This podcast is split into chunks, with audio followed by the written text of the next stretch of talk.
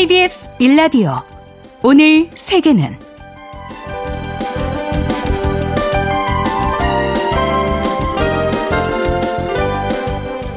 안녕하십니까? 아나운서 이승현입니다. 지난 16일 러시아에서 알렉세이 나발리의 사망 소식이 전해졌습니다. 나발리는 푸틴 러시아 대통령을 강력하게 비판해온 반정부 운동가입니다.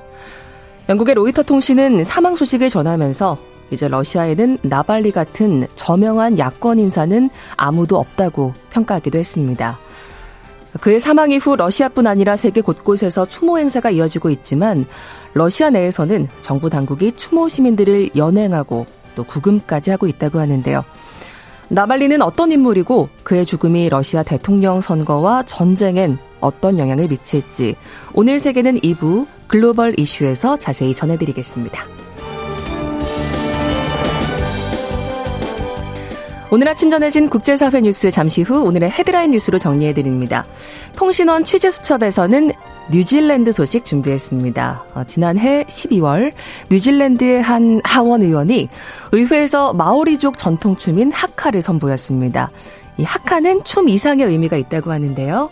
관련한 자세한 소식 2부에서 전해드리겠습니다. 그리고 글로벌 이슈에서는 오프닝에서 언급한 것처럼 러시아 알렉세이 나발리의 사망과 이로 인한 영향에 대해서 알아보겠습니다. 2월 19일 월요일 KBS 일라디오 오늘 세계는 시작합니다.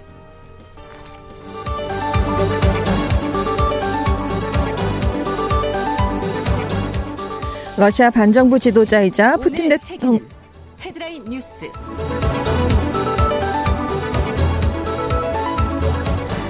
푸틴 대통령의 최대 정적이었던 나발리의 시신이 시베리아의 한 병원으로 옮겨졌다고 라트비아 매체가 보도했습니다.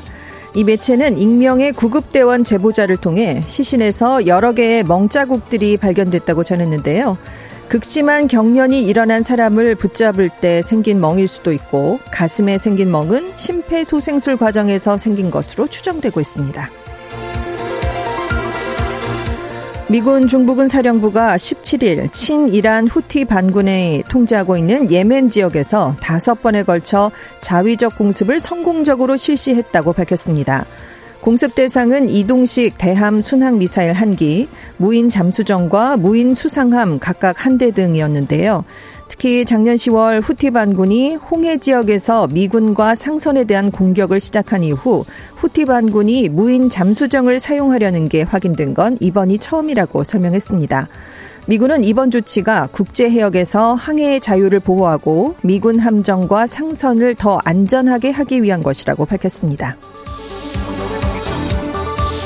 유엔 안전보장이사회가 이스라엘과 하마스 간의 즉각적인 인도주의적 휴전을 요구하는 결의안을 조만간 표결에 붙일 예정입니다. 안보리 이사국인 알제리는 국제사법재판소가 지난달 이스라엘의 집단 학살을 방지하라는 임시 명령을 내린 뒤에 중동 국가들을 대표해 즉각적인 인도주의적 휴전을 요구하는 결의안을 제출했는데요. 알제리는 20일 해당 결의안 채택을 표결에 붙일 걸 요청했습니다. 하지만 상임 이사국 중의 하나인 미국은 해당 결의안이 현재 진행 중인 중동 협상을 망칠 수 있다면서 거부권을 행사하겠다고 밝혔습니다. 그래서 초안 그대로 통과되긴 어려울 것으로 보이는데요. 안보리 결의는 15개 국가 중 9개국 이상 이사국의 찬성이 필요하고 5개 상임 이사국이 거부를 하지 않아야 합니다. 이스라엘 우파 연정을 이끄는 네타냐후 총리가 다음 달 10일 시작되는 라마단 기간에 아랍계 주민들이 동예루살렘에 있는 알 아크사 사원을 방문하는 걸 제한하기로 했다고 현지 매체가 전했습니다. 이스라엘 국내 정보기관인 신베트는 이럴 경우 성지를 둘러싼 갈등을 고조시킨다며 반대했지만 네타냐후 총리가 무시한 것으로 전해졌습니다. 라마다 기간의 성지 방문에 대한 갈등은 매년 무력 충돌로 이어져 왔는데요. 특히 올해는 가자지구 전쟁이 계속되고 있어서 라마단 기간 성지 갈등이 전쟁을 악화하는 요인이 될 것으로 우려되고 있습니다. 유럽연합이 애플에 대해 반독점법 위반 혐의로 약 5억 유로, 약 7,200억 원의 과징금을 부과할 방침이라고 파이낸셜 타임스가 보도했습니다. 이 보도대로라면 애플은 EU의 반독점법 위반으로 처음 과징금을 물게 됩니다. 이번 반독점 조사는 음악 스트리밍 앱인 스포티파이가 2019년에 애플이 자사 서비스인 애플 뮤직과 공정하게 경쟁하지 못하도록 한다는 이유로 문제를 제기해 시작됐는데요. EU는 애플이 강력한 지위를 남용하고 경쟁자들에게 반경쟁적 거래 관행을 강요한 것으로 판단한 것으로 알려졌습니다. 파이낸셜 타임스는 애플을 시작으로 다음 달에 전면 시행되는 디지털 시장법을 둘러싼 빅테크 기업과 EU의 갈등이 본격화될 것이라고 전망했습니다. 제77회 영국 아카데미상 시상식에서 크리스토퍼 놀런 감독의 오펜하이머가 최우수 감독상과 작품상 등 7개 부문에서 상을 받았습니다. 오펜하이머는 감독상, 작품상, 남우주연상, 남우조연상 등을 수상했는데요. 영국 출신의 놀런 감독은 처음으로 영국 아카데미상을 받고 믿을 수 없는 영광이라고 소감을 밝혔습니다. 한편 한국계 캐나다인 셀린 송 감독의 패스트 라이브스는 외국어 영화상과 각본상 등 세 개 부문 후보에 올랐지만 상을 받지 못했습니다. 영국 아카데미 시상식은 미국 아카데미상 수상 가능성을 예측해 볼 수 있는 시상식으로 여겨지고 있습니다.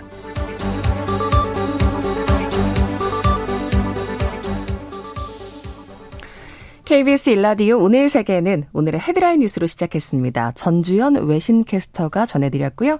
이번엔 오늘의 키워드 함께 살펴보겠습니다. 자, 오늘의 키워드 첫 번째. 어, 아무래도 좀 날씨가 찌뿌드드하고 네. 그래서 월요일에 굴복하지 말자 이런 뜻인가 했어요. 절대 굴복하지 않는다. 네, 운동화 이름입니다. 운동화 이름이 굴복하지 네, 않는다. 절대 굴복하지 않는다는 운동화가 나왔는데요. 트럼프 전 대통령 운동화 이름이에요. 아. 네, 뉴욕 맨해튼 지방법원이 16일에 이 트럼프 전 대통령이 대출 기관을 속이기 위해서 자신의 순 자산을 허위로 부풀렸다라는 혐의로 벌금 3억 5,490만 달러, 우리 돈으로 4,700억 원을 납부하라라고 명령 명령을 내렸거든요. 그렇죠. 근데 이게 끝이 아니라 이자가 포함이 됩니다. 그래서 실제로 내야 되는 돈은 우리 돈으로 6천억 원이 넘거든요. 이자가 1,300억 네. 원인가 봅니다. 그렇습니다. 그래서 트럼프 전 대통령에게 내려진 역대 최대 벌금 액수다 이렇게 평가가 나오고 있는데요. 그러니까 트럼프 전 대통령이 명령을 받은 지 하루 만에 운동화 브랜드를 내놨습니다. 아하. 이게 트럼프 스니커즈라고 되어 있는데 공식 웹사이트가 get 트럼프 스니커즈예요. 근데 지금 여기에 어떤 이름의 운동화가 올라와 있냐면 절대 굴복하지 않는 하이탑 스니커즈가 아, 올라와 있습니다. 영어로 이름이 뭐 네. Never Surrender High Top Sneaker. 네, 이렇게 되어 있어요. 이게 황금색 스니커즈인데요. 어. 우리 돈으로 53만 원이라고 합니다. 비싸네요. 어, 트럼프 전 대통령 트럼프의 이니셜이죠. 대문자 T가 적혀 있고요. 발목에는 성조기가 그려져 있어요. 이게 천켤레 한정판인데 매진이 바로 됐습니다. 음. 네, 천 켤레 중에 완판됐어요. 열 켤레에는 트럼프 전 대통령이 사인을 했거든요. 이 사인이 된 운동화를 어떤 한 분이 낙찰을 받았는데 9천 달러, 우리 돈으로 1,200만 원을 사셨답니다. 자손에게 물려주겠다라고 지금 이렇게 말, 말을 남기셨다는데요. 그렇습니다. 이외에도 이제 다른 색도 있어요. 붉은색에 이제 T자가 새겨진 운동화 그리고 흰색의 45 왜냐하면 이제 45 대통령이니까요. 45대 각각 우리 돈으로 26만 원에 판매가 되고 있고요. Victory 47 그리고 트럼프 전 대통령의 얼굴이 새겨진 향수가 13만 원에 올라와 있는데 47이 이제 올해 치러지는 대선에서 선출되는 47대 미국 대통령 입니다. 네. 그래서 그걸 뜻하는 숫자여서 47이 이제 적혀져 있고요. 그리고 이제 트럼프 전 대통령 지지자들이 벌금 액수가 엄청나니까요. 네. 그럼 우리가 모아서 도와주자. 어. 지금 운동을 벌이고 있어요. 선거 자금 모으듯이. 네. 부당한 판결에 따른 벌금에 자금을 대자. 이런 제목으로 미국의 온라인 모금 사이트인 고펀드미에 글을 누가 올렸거든요. 이게 개설한 지 24시간 만에 우리 돈으로 1억 1천만 원이 모였다고 합니다. 어.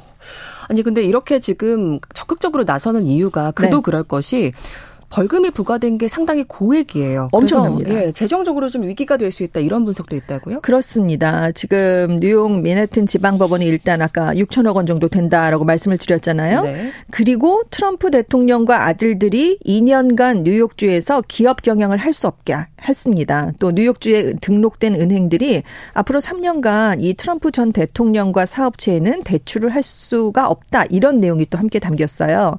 그래서 이제 즉각 항소를 하겠다라고 밝혔지만 재정적 충격은 상당할 수밖에 없는 게 벌금이 이거 하나에 그치는 게 아니기 그렇죠. 때문인데 지난달에도 이제 성추문에 대한 판결로 인해서 그 피해자에게 1,100억 원을 우리 돈으로 이제 이걸 줘, 예. 줘라라는 편결을 또 받은 게 음, 있습니다. 음, 명예훼손 관련해서 그렇습니다. 이 두 재판의 벌금 액수를 합하면 4억 3,800 300만 달러거든요. 근데 지난해 기준 트럼프 전 대통령의 현금 그리고 현금 등가물을 다 합치면 3억 5천만 달러인데 지금 오. 벌금은 4억이 넘으니까요. 4억 달러를 넘으니까 이게 좀 자산 현금 자산보다 많아지게 된 셈입니다. 그리고 이것뿐만이 아니라 대선 캠페인 그렇죠. 올해 계속 해야 되잖아요. 선거 자금이 더 중요할 텐데 그렇습니다. 막대한 자금이 여기 들어가는데 이걸 되려면 트럼프 전 대통령 이 지금 뉴욕의 트럼프 타워 같은 이제, 이제 부동산들을 많이 갖고 있는데 그 중에 일부를 팔아야 되는 게 아니냐라는 전망이 그래서 나오고 있는 거예요. 네. 근데 문제는 지금 미국도 경기가 안 좋아요. 상업용 부동산 시장은 얼어붙었거든요. 그러니까 부동산을 내놓는다고 이게 매각이 되겠느냐 이런 전망이 지금 나오고 있고요. 다만 트럼프 전 대통령이 개인적으로 소셜 미디어를 하나 런칭을 했잖아요. 트루스 소셜이라는 게 있는데 네. 이걸 인수합병하는 방안을 추진 하고 있습니다. 이게 이제 관철이 되면 조금 숨을 돌릴 수 있다. 기업 가치가 좀 됩니까? 기업 가치가 40억 달러, 우리 돈으로 5조 3,400억 원이 될 것 같대요. 그래서 이게 합병한 지 6개월 뒤부터 팔, 팔 수가 있기 때문에 네. 이걸 지금 성사시키는데 아주 굉장한 노력을 기울이고 있고요. 일단 포브스지에 따르면 주로 부동산으로 구성된 트럼프 전 대통령의 순 자산이 26억 달러, 우리 돈으로 3조 4,700억 원에 달하는 것으로 알려져 있습니다. 네, 오늘의 첫 번째 키워드 트럼프 전 대통령 이야기였고 네. 다음은 우등생이라고 해서 시험에 꼭 붙진 않는다. 네. 뭐 이거 인생의 진리 아닙니까? 네, 그렇죠. 이게 트럼프 대통령이 이거를 지금 추진은 얘기를 할 것 같아서 제가 붙여봤는데요. 아. 미국 학자들을 대상으로 전 현직 대통령에 대한 업적을 매년 조사하고 있어요. 그게 올해 이제 조사치가 나왔는데 바이든 대통령은 14위를 차지했는데요. 트럼프 전 대통령은 몇입니까? 꼴찌입니다. 아이고. 그러니까 이제 대통령의 날이 이제 미국 시간으로 19일이거든요. 그래서 위대한 대통령 프로젝트라는 데서 매년 보면 이 결과를 발표하고 있어요. 바이든 대통령이 총점 62.66점으로 14위를 해서 윌슨 대통령, 레이건 대통령보다 음. 더 높은 순위에 올랐습니다. 네. 반면에 트럼프 전 대통령의 점수는 10 10.92점. 그래서 최하위 45위를 기록했어요. 그래서 지금 뭐 뷰캐넌, 피어스, 존슨 같은 미국을 내전으로 몰아넣거나 그 여파로 위태롭게 했던 19세기 중반에 실패했던 대통령들보다도 더 점수가 낮다. 이런 네. 평가가 나왔습니다. 박하네요. 네. 근데 1위를 차지한 항목이 있어요. 가장 양극화가 심한 대통령에서는 양극화. 트럼프, 네, 트럼프 전 대통령이 1위를 차지했고요. 바이든 대통령은 저평가된 대통령 항목에서 트럼프 전 대통령 대통령은 과대평가된 대통령 항목에서 상위권을 차지했습니다. 어. 그런데 지금 바이든 대통령 성적은 좋잖아요. 우등생입니다. 14위니까 네. 상위권입니다. 그렇다고 이게 그럼 좋은 것이냐? 그게 아니라는 평가인데요. 왜냐하면 바이든 대통령의 이룬 가장 중요한 업적 트럼프를 몰아냈다. 이거밖에 없다. 이렇게 평가가 나왔기 아. 때문이에요.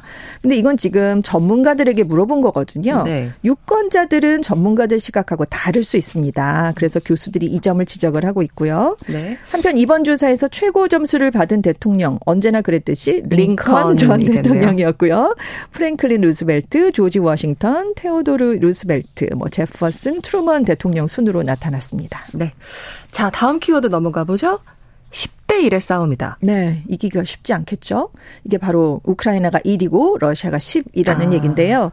이제 24일이 되면 우크라이나 전쟁이 시작된 지 이제 2주년이 되게 됩니다. 그런데 이 시점에서 우크라이나 동부의 주요 격전지가 러시아에 넘어갔습니다. 도네츠크주에 있는 아우디 이우카라는 곳인데요. 17일자로 러시아에 완전히 함락이 됐습니다.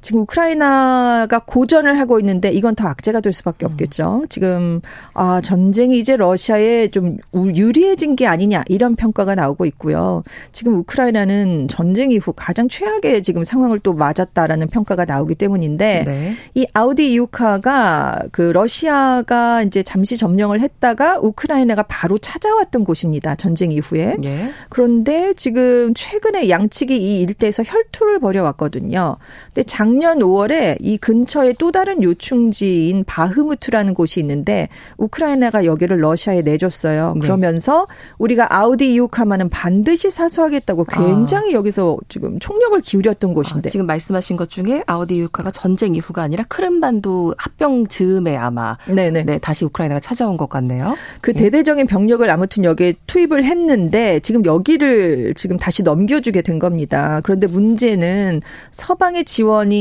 지금 가자지구 전쟁 이후에 많이 줄었거든요. 예. 그래서 우크라이나 군이 포탄을 비롯한 물자 부족 현상이 갈수록 심해지고 있어요. 그래서 지금 아우디 이우카에서 싸웠던 현장 지휘관이 러시아군이 포탄 10발을 쏘면 우리는 한 발밖에 대응할 아. 수가 없다라는 얘기를 그래서 한 겁니다. 그래서 10대 1이라고 그렇습니다. 그래서 이런 상황에서 공습과 지상군 투입이 병행이 되니까 우리는 철수밖에는 할 수가 없었다라는 얘기를 내놓은 거예요. 근데 문제는 아우디 이우카에서 함락된 데서 끝나는 게 아니라는 점입니다. 인근 도시들의 방어선도 지금 위태로운 상황을 맞고 있거든요. 그래서 지금 푸틴 대통령이 이번 아우디 이우카 함락을 중요한 승리다. 나의 주요 치적으로 삼겠다라는 뜻을 아주 분명하게 나타내고 있습니다. 네. 반면에 지금 미국의 지원이 빨리 들어와야 되는데요. 지금 야당인 공화당이 우크라이나에 대한 추가 지원 예산안에 반대를 하고 있거든요. 그래서 우리가 손을 놓고 있어서 이런 결과가 나온 게 아니냐라면서 바이든 대통령은 예산안을 빨리 처리해달라라고 의회에 다시 한번 촉구했습니다. 네, 지금 이거 러시아 국방부가 어, 아우디 유카를 함락했다 이렇게 선언한 시점이 미넨 안보회의가 열린 시점이랑 네네. 공교롭게 겹치더라고요. 그렇습니다. 예, 그래서, 그래서 뭐 피로감을 부추기는 거 아니냐. 그렇습니다. 그런 배경도 좀 짚어볼 수 있었고요. 다음 키워드 세금을 더 걷지만 증세는 아니다. 네, 돈을 더 걷어간다는데 이건 세금은 아니라고. 어찌된 영문이죠? 그러니까 일본 정부가 이제 저출산이 이제 심화되니까 여기에 대한 대책을 이제 마련하고 있는데요. 그럼 재원이 필요하지 않, 않습니까? 그래서 재원 확보를 위해서 2026년부터 국민 1인당 월 500엔, 우리 돈으로 4,500원 수준의 세금을 걷겠다라는 방안을 추진하고 있습니다. 네. 일단 18일에 이런 내용이 각 가기에서 결정이 됐어요. 이제 국회 심의를 앞두고 있는데요. 일단 개정안을 통해서 일본 정부는 아동 수당을 지급하는 대상을 고등학생까지 확대하겠다라는 방침이고 부모의 소득이 높아도 주겠다라는 얘기입니다. 그리고 셋째 아이부터는 수당 지급액을 늘리겠다라는 건데요. 네. 문제는 이렇게 되면 돈이 많이 들어갈 수밖에 없는데 늘 재원 마련이 그렇죠. 문제죠. 2028년까지 우리 돈으로 32조 원을 더 확보를 해야 됩니다. 그래서 2026 2026년부터 의료보험에 가입한 한 사람당 500엔 미만의 세금을 징수하는 어린이 육아 지원금을 창설하겠다는 거죠. 그래서 이제 일본 정부가 74세 이하 노인을 포함한 모든 국민들에게 이런 매달 500엔의 저출산 지원금을 앞으로 의료 보험료에 포함해서 징수를 하겠다라는 아. 방안을 내놓은 겁니다. 그랬더니 야당과 국민들은 이건 타당하지 않은 증세다라면서 반발을 하고 있는 거예요. 그랬더니 기시다 총리가 실질적인 추가 부담은 없다. 임금 인상과 세출 개혁에 효과가 있을 것이기 때문이다. 그래서 증세는 아니다. 라는 얘기를 한 거예요. 예. 근데 야당은 이게 증세가 아니면 뭐냐 이렇게 지금 맞받아치고 있는 건데요.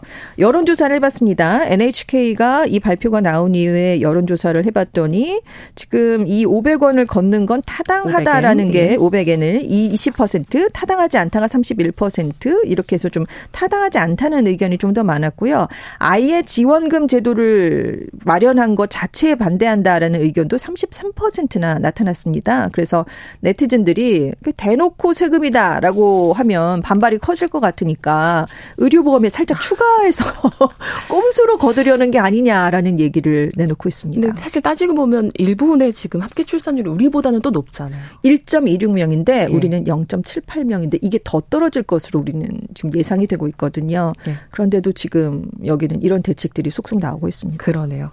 자, 다음 키워드 회전율을 높여라. 네, 데이트? 데이트할 때 회전율을 높이라는 회전율? 얘기인데요. 여러 명을 만나야 되는 네, 건가요? 맞습니다. 그 CNN이 보도를 했는데요. 지금 미국의 젊은 남녀들 사이에서 스피드 데이트를 하는 사람들이 늘고 있다라는 얘기를 내놨어요. 이게 한 장소에 많은 이제 남녀들이 모이는데 그 애인을 찾으려고 여러 사람들을 짧은 시간 동안 돌아가면서 만나는 행사의 성격이 있는 게 스피드 데이트라는 그렇군요. 겁니다. 네. 이게 팬데믹 이전보다 이 데이트 행사에 참석하는 사람들이 굉장히 많아졌는데요. 그 중에서도 이렇게 스피드 데이트를 택하는 사람들이 더 많아지고 있다라는 겁니다.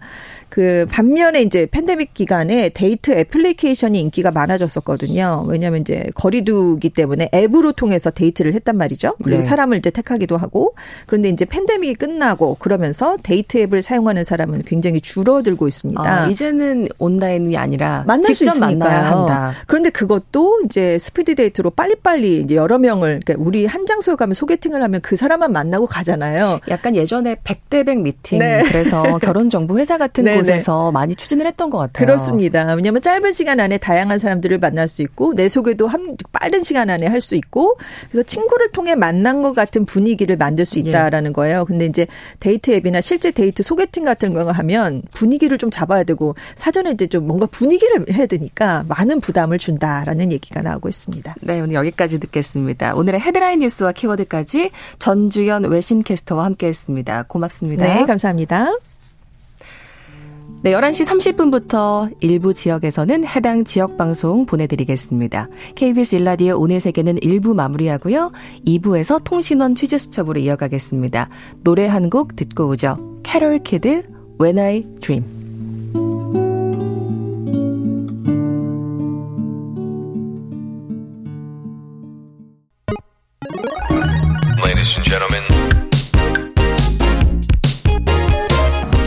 국제사회의 다양한 뉴스를 한눈에. KBS 일라디오 오늘 세계는 세계를 바로 보는 최소한의 투자입니다.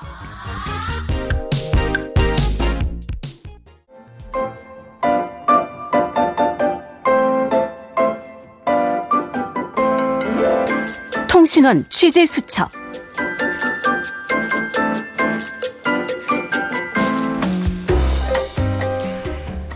지난해 12월 뉴질랜드 의회에서 마오리족 출신의 하원 의원이 연설 중에 마오리족 전통춤인 하카를 선보여서 화제가 됐습니다. 의회에서 하카를 선보인 배경이 무엇인지 뉴질랜드 오클랜드에서 김은대 통신원이 전해드립니다. 통신원님 안녕하세요. 네, 안녕하세요. 네, 우선 이 하카가 무엇인지 그것부터 알 수 있을까요? 네, 하카는 마오리어로 춤이라는 뜻입니다. 그렇지만 우리가 일반적으로 얘기하는 그런 춤이 아닙니다. 전통적으로 뉴질랜드 마오리족은 부족의 자부심과 힘 그리고 단결하는 모습을 보여주기 위해서 하카를 추고 있습니다. 이 하카는 원래 전사들을 워리어스라고 합니다만 네. 전사들이 전쟁에 나갈 때 추는 춤입니다. 그래서 마오리 남자들의 건장한 육체를 과시하고 힘을 과시하는 전통 무기를 휘두르는 모습을 볼 수 있습니다. 여기서 전통 무기라는 것은 총이나 칼을 얘기하는 게 아니고 나무 막대기입니다. 또 눈을 크게 부릅뜨고 혓바닥을 길게 내밀어서 상대편의 길을 꺾어주기 위한 그런 목적도 있습니다. 뉴질랜드 럭비팀이 경기를 시작하기 전이나 관광지에서 이 하카를 보신 분도 많이 있을 줄 압니다. 요즘은 찾아온 손님들을 환영하는 방법으로 사용되기도 하는데 분위기가 상당히 엄숙하기 때문에 진지한 마음으로 대해야지 웃거나 장난을 하면서 보는 것은 바람직하지 않은 태도입니다. 네, 문화로서 존중을 하는 게 그걸 바라보는 우리들의 태도이다. 이 부분까지 말씀을 해주셨고, 네. 어, 그럼 어떤 경우에 하카춤을 추나요? 네, 전통적으로 학과는 두 당산, 당사자가 만나거나 방문객을 환영할 때 적대감이 없다는 것을 확인하고 공식적인 환영 의식의 일부로 추계되어 있습니다. 정부의 공식 행사라든가 관광지 같은 데서 이 학과를 볼 수 있는데 이 행사장 입구에서 학과 리더가 나뭇잎을 방문객 대표 앞에 떨어뜨려 놓고 방문객이 그 나뭇잎을 주면 마오리에게 적대감이 없다는 뜻으로 받아들여집니다. 그렇군요. 그러면 방문객이 행사장으로 들어갈 수가 있습니다. 만약 그 나뭇잎을 줍지 않을 경우에는 적대감이 있는 것으로 판단하고 마오리들이 공격을 합니다. 그런데 저는 아직 이런 경우는 한 번도 보지 못했습니다. 네. 오늘날 하카는 생일이라든가 결혼식, 장례식, 그 밖에 기념할 만한 축가 행사 때 추고 있습니다. 뉴질랜드 관광호 신부는 북섬 취대 관광지 로토루아의 테푸이아에 가면 하카 모습을 잘 볼 수 있습니다. 듣다 보니 궁금해서 간단히 여쭤보고 싶은데 진지한 마음으로 이 하카를 대해야 한다면 어 만약에 방문객이나 관광객이 이 하카를 따라서 춰도 괜찮나요? 어, 따라 추는 경우는 없습니다. 마오리가 앞에서 하카 춤을 추고 그것을 좀 진지한 모습으로 바라보고 이 네.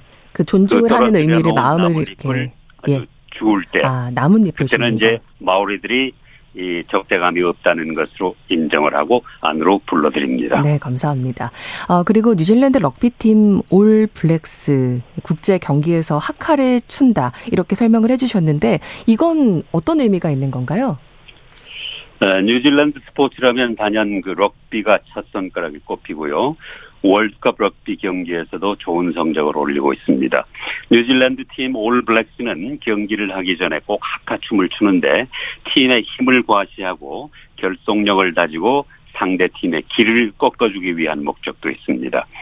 최초의 뉴질랜드 대표 럭비팀은 1888년에서 89년 사이 영국과 호주를 순회하면서 하카를 공연했는데 당시 공연한 하카인 감마 때는 오늘날까지도 이어져 오고 있습니다. 칸마테요? 처음에 하카는 럭비팀 올 블랙스가 해외에서 경기할 때만 선보였었는데요. 1986년부터는 하카가 홈 경기를 할 때도 하고 있습니다. 그때부터 올 블랙스는 하카를 더욱 진지하게 받아들이게 됐고 열정적으로 공연하고 있습니다. 감마 때는 올 블랙스가 자주 추는 하카입니다. 감마 때, 감마 때, 카오라, 카오라 이렇게 네. 시작되는데요. 나는 죽는다, 나는 죽는다, 나는 산다, 나는 산다 이런 아, 뜻입니다. 사직생, 그러니까 생직사 이런 거 같네요.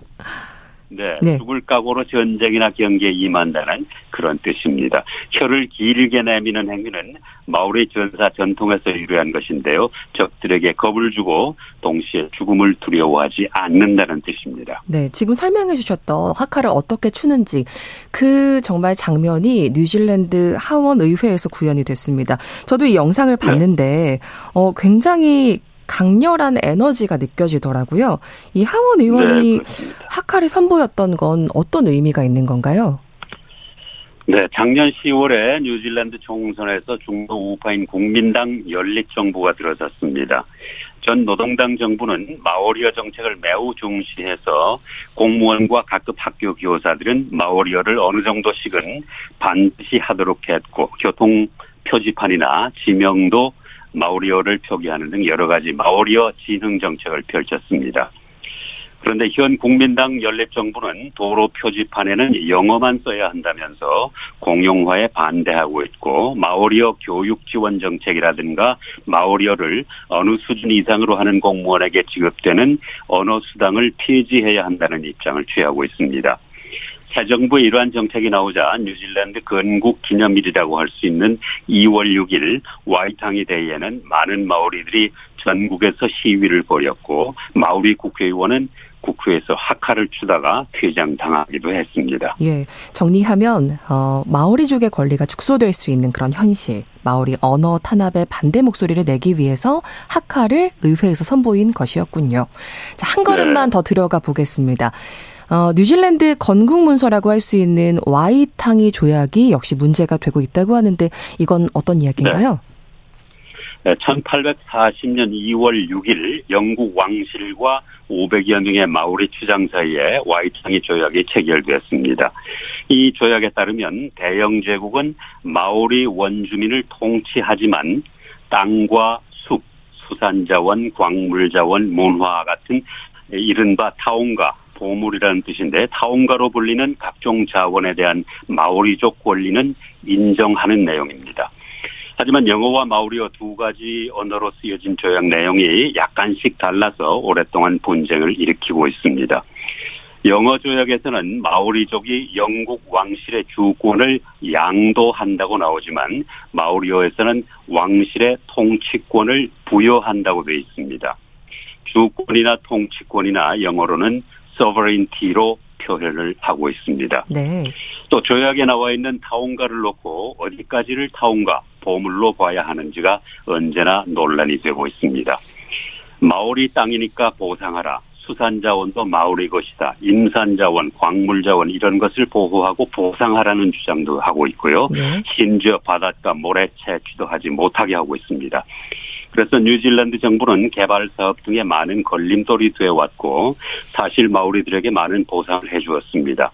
마오리들이 이렇게 주장하는 것은 자신들이 영국으로부터 침략을 받았다고 생각하기 때문입니다. 이 때문에 뉴질랜드는 1975년 와이탕이 조약 관련 송사를 관장하는 와이탕이 재판소를 설치하기도 했는데요. 이 와이탕이 재판소의 결정은 권고 사항이고 법적인 구속력은 없습니다. 네. 와이탕이 조약이 다시 논란이 되고 있는 것은 현 정부에서 와이탕이 조약을 재해석하려는 움직임 때문입니다. 뉴질랜드 최대 정당인 국민당과 연립정부를 구성하고 있는 보수당인 엑스당은 와이탕이 조약이 법적으로 어떻게 해석돼야 하는지 다시 평가해야 한다고 주장하고 있습니다. 정부 입장에서는 마오리들의 주장을 다 들어줄 경우 큰 혼란이 올 수 있다고 판단하고 와이탕이 조약을 재해석해야 되겠다는 움직임을 보이고 있습니다. 그래서 현 보수 연립 정부는 공공 서비스에서 마오리어 공용 사용을 철회하고 마오리족을 위한 보건국을 폐지하는 정책을 추진하면서 마오리족과 이들의 권익을 주장하는 단체들의 반발을 사고 있습니다. 앞에서 말씀드린 네. 대로 사실 지금까지 뉴질랜드 정부는 마오리족에게 엄청나게 많은 보상을 해주었습니다. 네. 의회에 울려 퍼진 학화의 의미와 지금 사회 현상까지 자세히 전해주셔서 고맙습니다. 지금까지 뉴질랜드 오클랜드에서 김은대 통신원이었습니다. 고맙습니다. 감사합니다.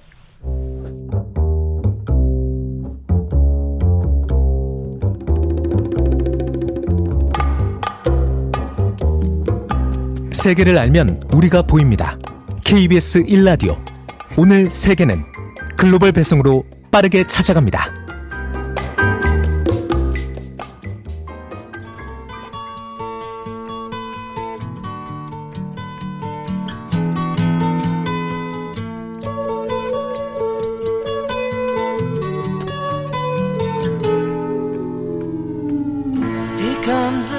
블라디미르 푸틴 러시아 대통령의 최대 정적이었던 알렉세이 나발리가 지난 16일 시베리아 감옥에서 돌연 사망하면서 전 세계에 충격을 주고 있습니다. 이번 사건으로 러시아에서 이제는 반체제 운동이 사실상 완전히 끝난 것 아니냐는 비관적인 전망까지 나오고 있습니다. 자, 오늘은 나발리가 어떤 인물이고 그의 죽음이 러시아와 또 국제사회에 미칠 영향은 어떨지 살펴보겠습니다. 오엘이 국제 전문 기자와 함께 합니다. 어서 오십시오. 네, 안녕하세요. 네. 어, 사실 뭐 러시아 상황 계속 쭉 지켜보고 있으셨을 텐데 나발리 사망 소식 듣고 어떤 생각 드셨어요? 몇 주 전이었죠. 이 자리에서 그 러시아 대통령 선거 얘기를 하면서 나발리도 언급한 적이 있었어요. 네. 나발리가 시베리아 교도소 안에서 한국산 컵라면을 먹는다. 맞습니다. 네모난 컵라면. 어, 예, 네모난 컵라면이요. 그런 얘기도 하고 했는데 그냥 너무 갑작스러운 죽음이었기 때문에 저도 좀 놀랬고 안타까운 뭐 마음이 들었습니다.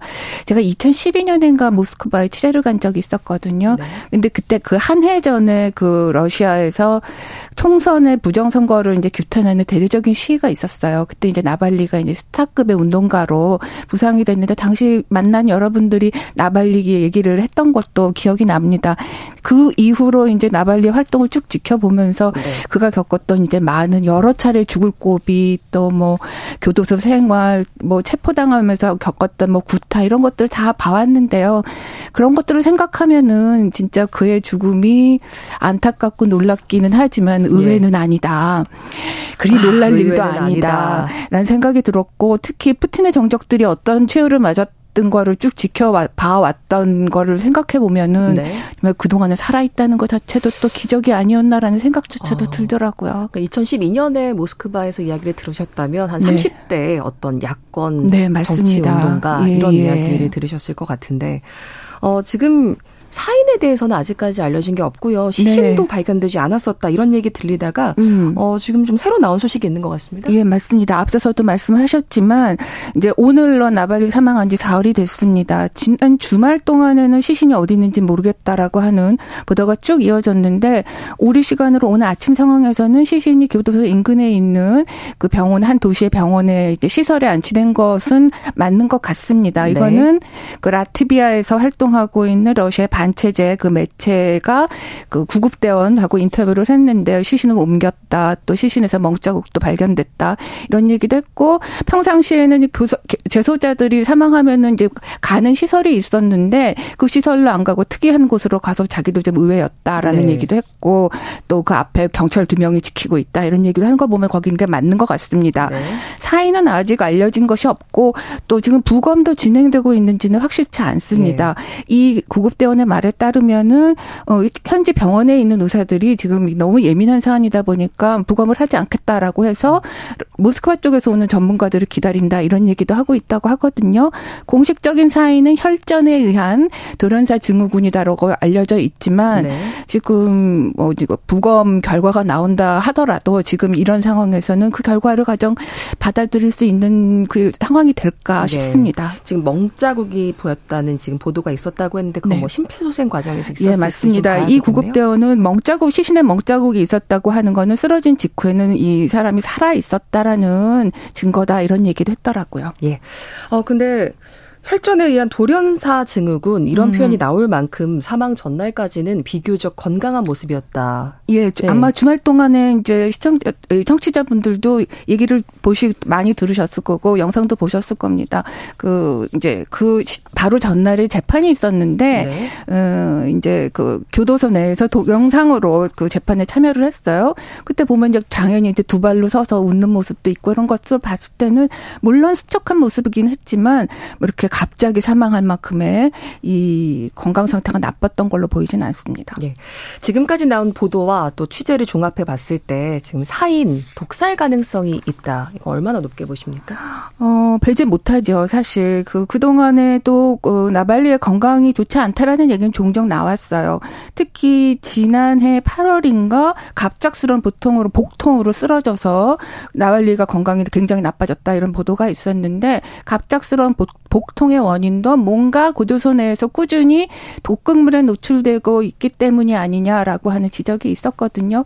물론 이제 정확한 결과가 나와야 봐, 봐야 알겠고 또 제3의 기관에서 이거를 인정해 줄 수 있는 또 결과 부검 결과도 나와야 하겠지만 현재로서는 뭐 가능성을 완전히 배제할 수는 없겠죠. 네. 어, 그럼 러시아 내 움직임도 좀 알아보겠습니다.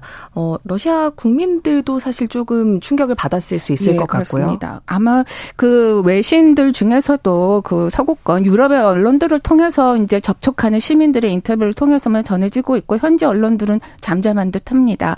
그런데 이제 수백 명이 구속되고 있다라고 하는 보도가 나오고 있죠. 앞으로 이게 더 얼마나 확산될지는 좀 두고 봐야겠지만 어쨌든 정치 탄압을 희생자들을 추모하는 그 추모비에 많은 사람들이 꽃다발을 에, 저기 바치고 있다고 합니다. 네. 지난 주말에 주 러시아 영국 대사하고 주 러시아 미국 대사가 직접 거기를 가서 꽃다발을 헌화를 했습니다. 추모객을 그 당국이 좀 허용을 하나요? 그런 것 같지는 않습니다. 이제 꽃다발을 놓는 것 자체는 그냥 두고 보고 있는 것 같은데 이것이 더 확산될 때는 뭐 당연히 이제 억제를 할 것이고요. 그리고 꽃다발조차도 뭐 어떤 그 사람들이 밤새 와가지고 치우기도 하고 뭐 이런다고 어, 하죠. 사복 경찰? 네, 사복 경찰들이요. 예. 예. 뭐 시위에 대해서는 강경 진압을 한다 이런 이야기도 들려옵니다. 네. 자, 그럼 알렉세이 나발리 어떤 인물인지 좀더 음. 자세히 알아보겠습니다. 그동안 해왔던 활동을 좀 위주로 정리를 네. 해주신다면 1976년생으로 향년 그 97살입니다. 젊다고 하면 젊을 수 있죠. 어, 우크라이나계입니다.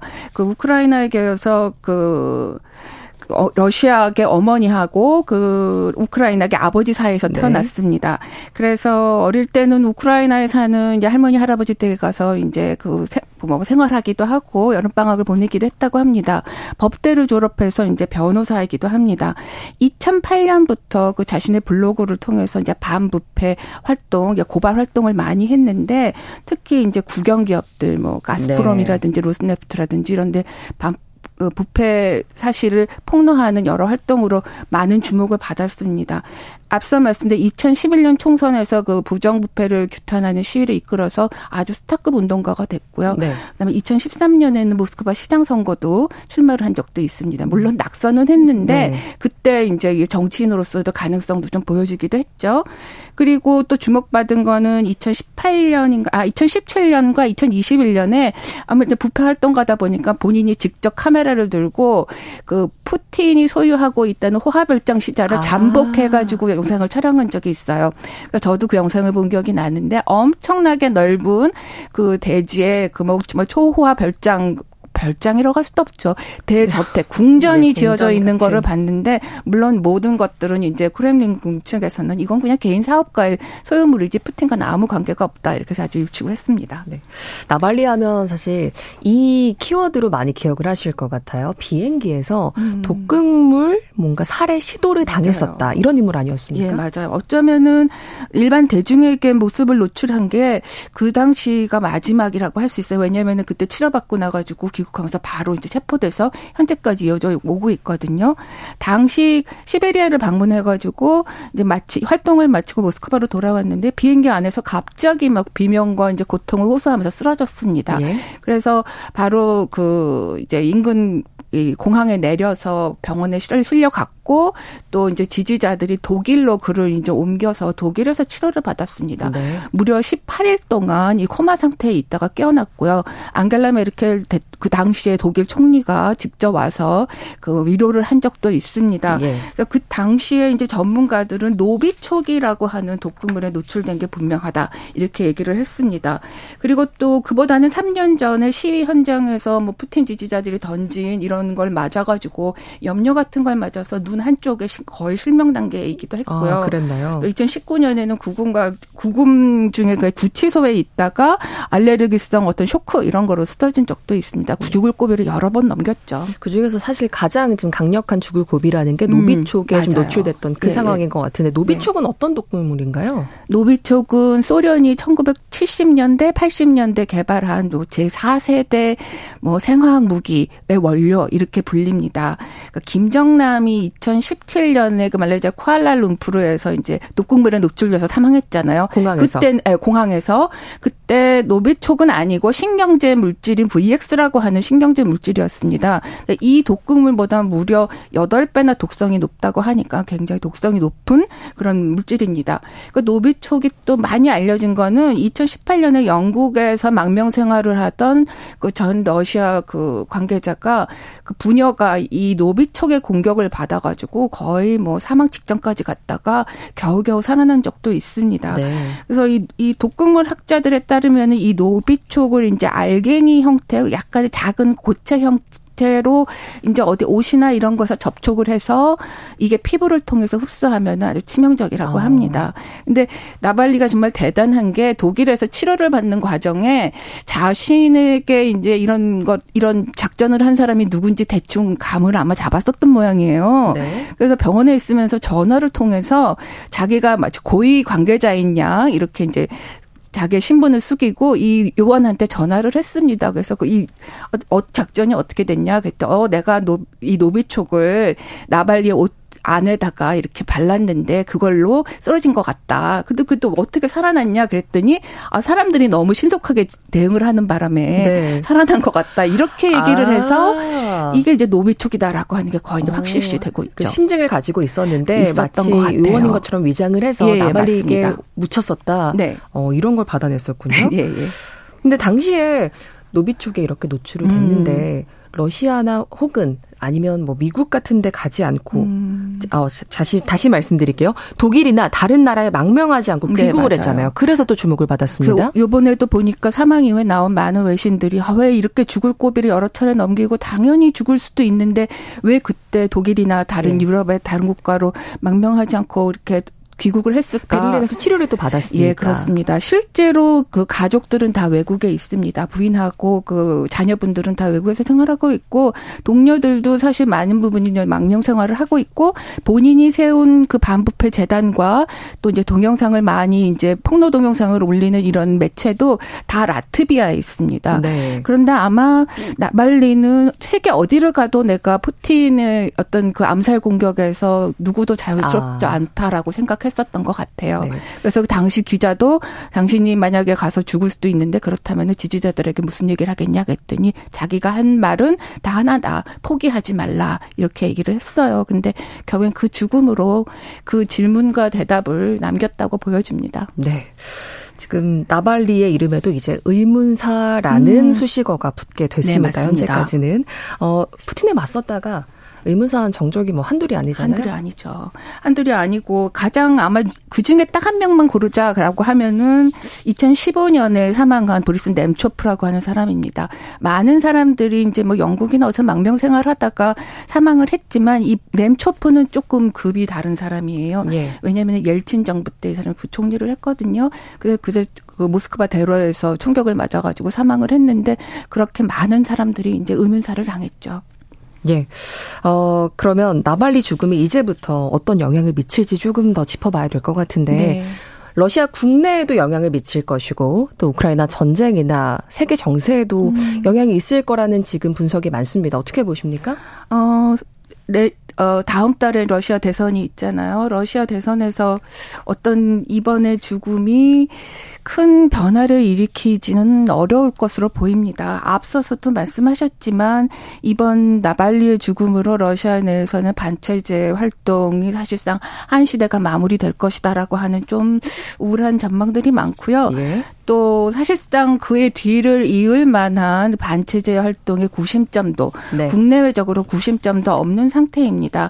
그 대선에 출마하려다가 지금 좌절된 보리스 나데즈진이라고 하는 사람이 있지만 그분이 나발리의 죽음 이후에 이렇게 좀 침묵을 지키고 있는 상황이어서 네.